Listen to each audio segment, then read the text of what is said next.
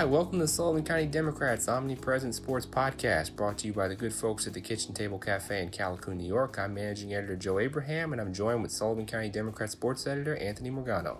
Uh, this weekend, we have a couple really big high school athletic events taking place. Uh, the first will be in Poughkeepsie with the Sullivan West Bulldogs taking on the Spackenkill Spartans in the Section 9 eight man football championship game at noon. Uh, Anthony, uh, you've been covering uh, quite a bit of the uh, scholastic football along with our sports uh, reporter photographer Richard Ross. Richard's obviously followed Sullivan West very closely, uh, but through some of the games from that you've covered or been at that Sullivan West has played, what are some of the things that make them a very good football team? I think one of the biggest standout things for the Sullivan West Bulldogs is the the line. Their offensive line and defensive line controls the line of scrimmage throughout the game, and it's phenomenal the work that they've done to get their running backs room and give their quarterbacks time in the pocket, as well as make it difficult for the opposing quarterbacks and running backs to get their job done. And uh, Spackenkill is a very pass heavy offense. What they do, they do well. They were able to defeat Roscoe 38 to 24, and a lot of that came from timely passing and precision passing. So I think if the Bulldogs can do what they did against Pawling, they're going to have a pretty easy time taking home the Section 9 title. Sure. And um, with, with Sullivan West this year, uh, have they lost any games yet, or are they undefeated? Sullivan West lost one game in the middle of the season to Ellenville, mm-hmm.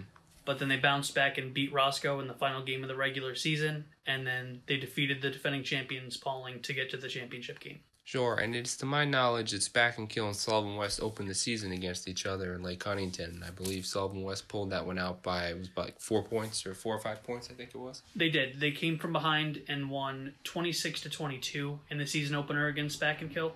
Right, and you went up to uh, to Poughkeepsie last weekend to watch Roscoe play Spackenkill. Uh, what exactly is good about that team, particularly, or what are some of their strengths? I would say their biggest strength is their passing.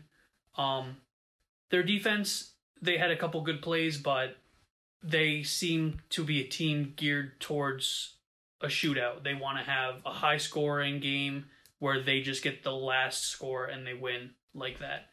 So I think the Bulldogs defense is going to slow them down and as long as they can continue to put points on the board, they should have a pretty easy time.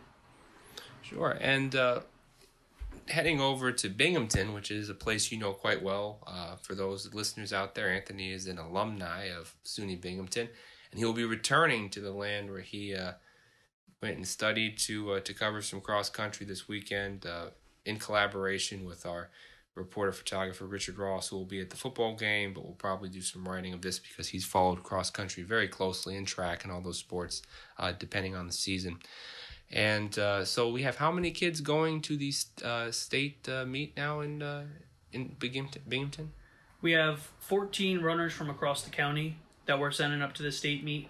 The entire Tri Valley team, as well as Reese Malpolsky, Malpolsky, Malpolsky, yeah. from Sullivan West, mm. are going to represent the Class D boys, and the girls' Class D runners are Amelia Mickelson and Bryn Poley, which are both Tri Valley students, and then for the girls Class C, Gisela King from Fallsburg, and the boys Class B, Evan Waterton from Monticello, are all going to be up there running. Sure, and those are uh, it should be very interesting race. I know Evan had a very great summer in, in some of the local 5Ks, uh, and also I think went up to the Junior National Olympics and stuff. Had had some pretty great running accolades.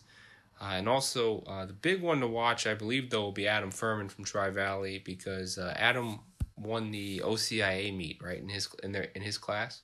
He did. He's won a lot of races this year. He's ranked first in the state, I believe, for Class D. Mm-hmm. So he um, it's a it's his race to to win. Yeah, well, I think it'll be a definitely good thing. You know, he comes from a good running family. His uh, father is uh, the the coach at Tri Valley Chip and uh, was an exceptional runner on his high school days, and also his younger brother is also on the Tri Valley uh, cross country varsity team. So, um, should definitely be something to watch. And uh, we thank you for for coming on the podcast and making sure that the Sullivan County uh, listeners out there are up to date with the latest sports. Uh, just another reminder out there that this podcast is brought to you by the good folks at the Kitchen Table Cafe in Callicoon, New York. And uh, we'll talk to you guys soon.